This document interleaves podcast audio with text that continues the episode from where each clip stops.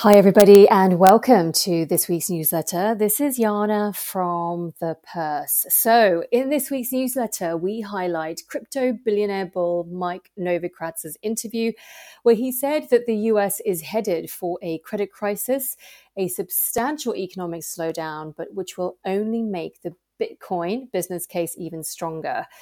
Don't forget to listen to the Purse podcast interview with Tracy Lewis, who is a global brand CEO chair. She's a non executive director. She's also an investor, an advisor, a mentor, and award winning entrepreneur. We talk about how to build a global lingerie brand, ESG, impact investing, women in the workplace how to start angel investing, and more. And you can review the news in brief so you stay on top of global financial, economic, and investing trends. I hope you enjoyed this week's newsletter.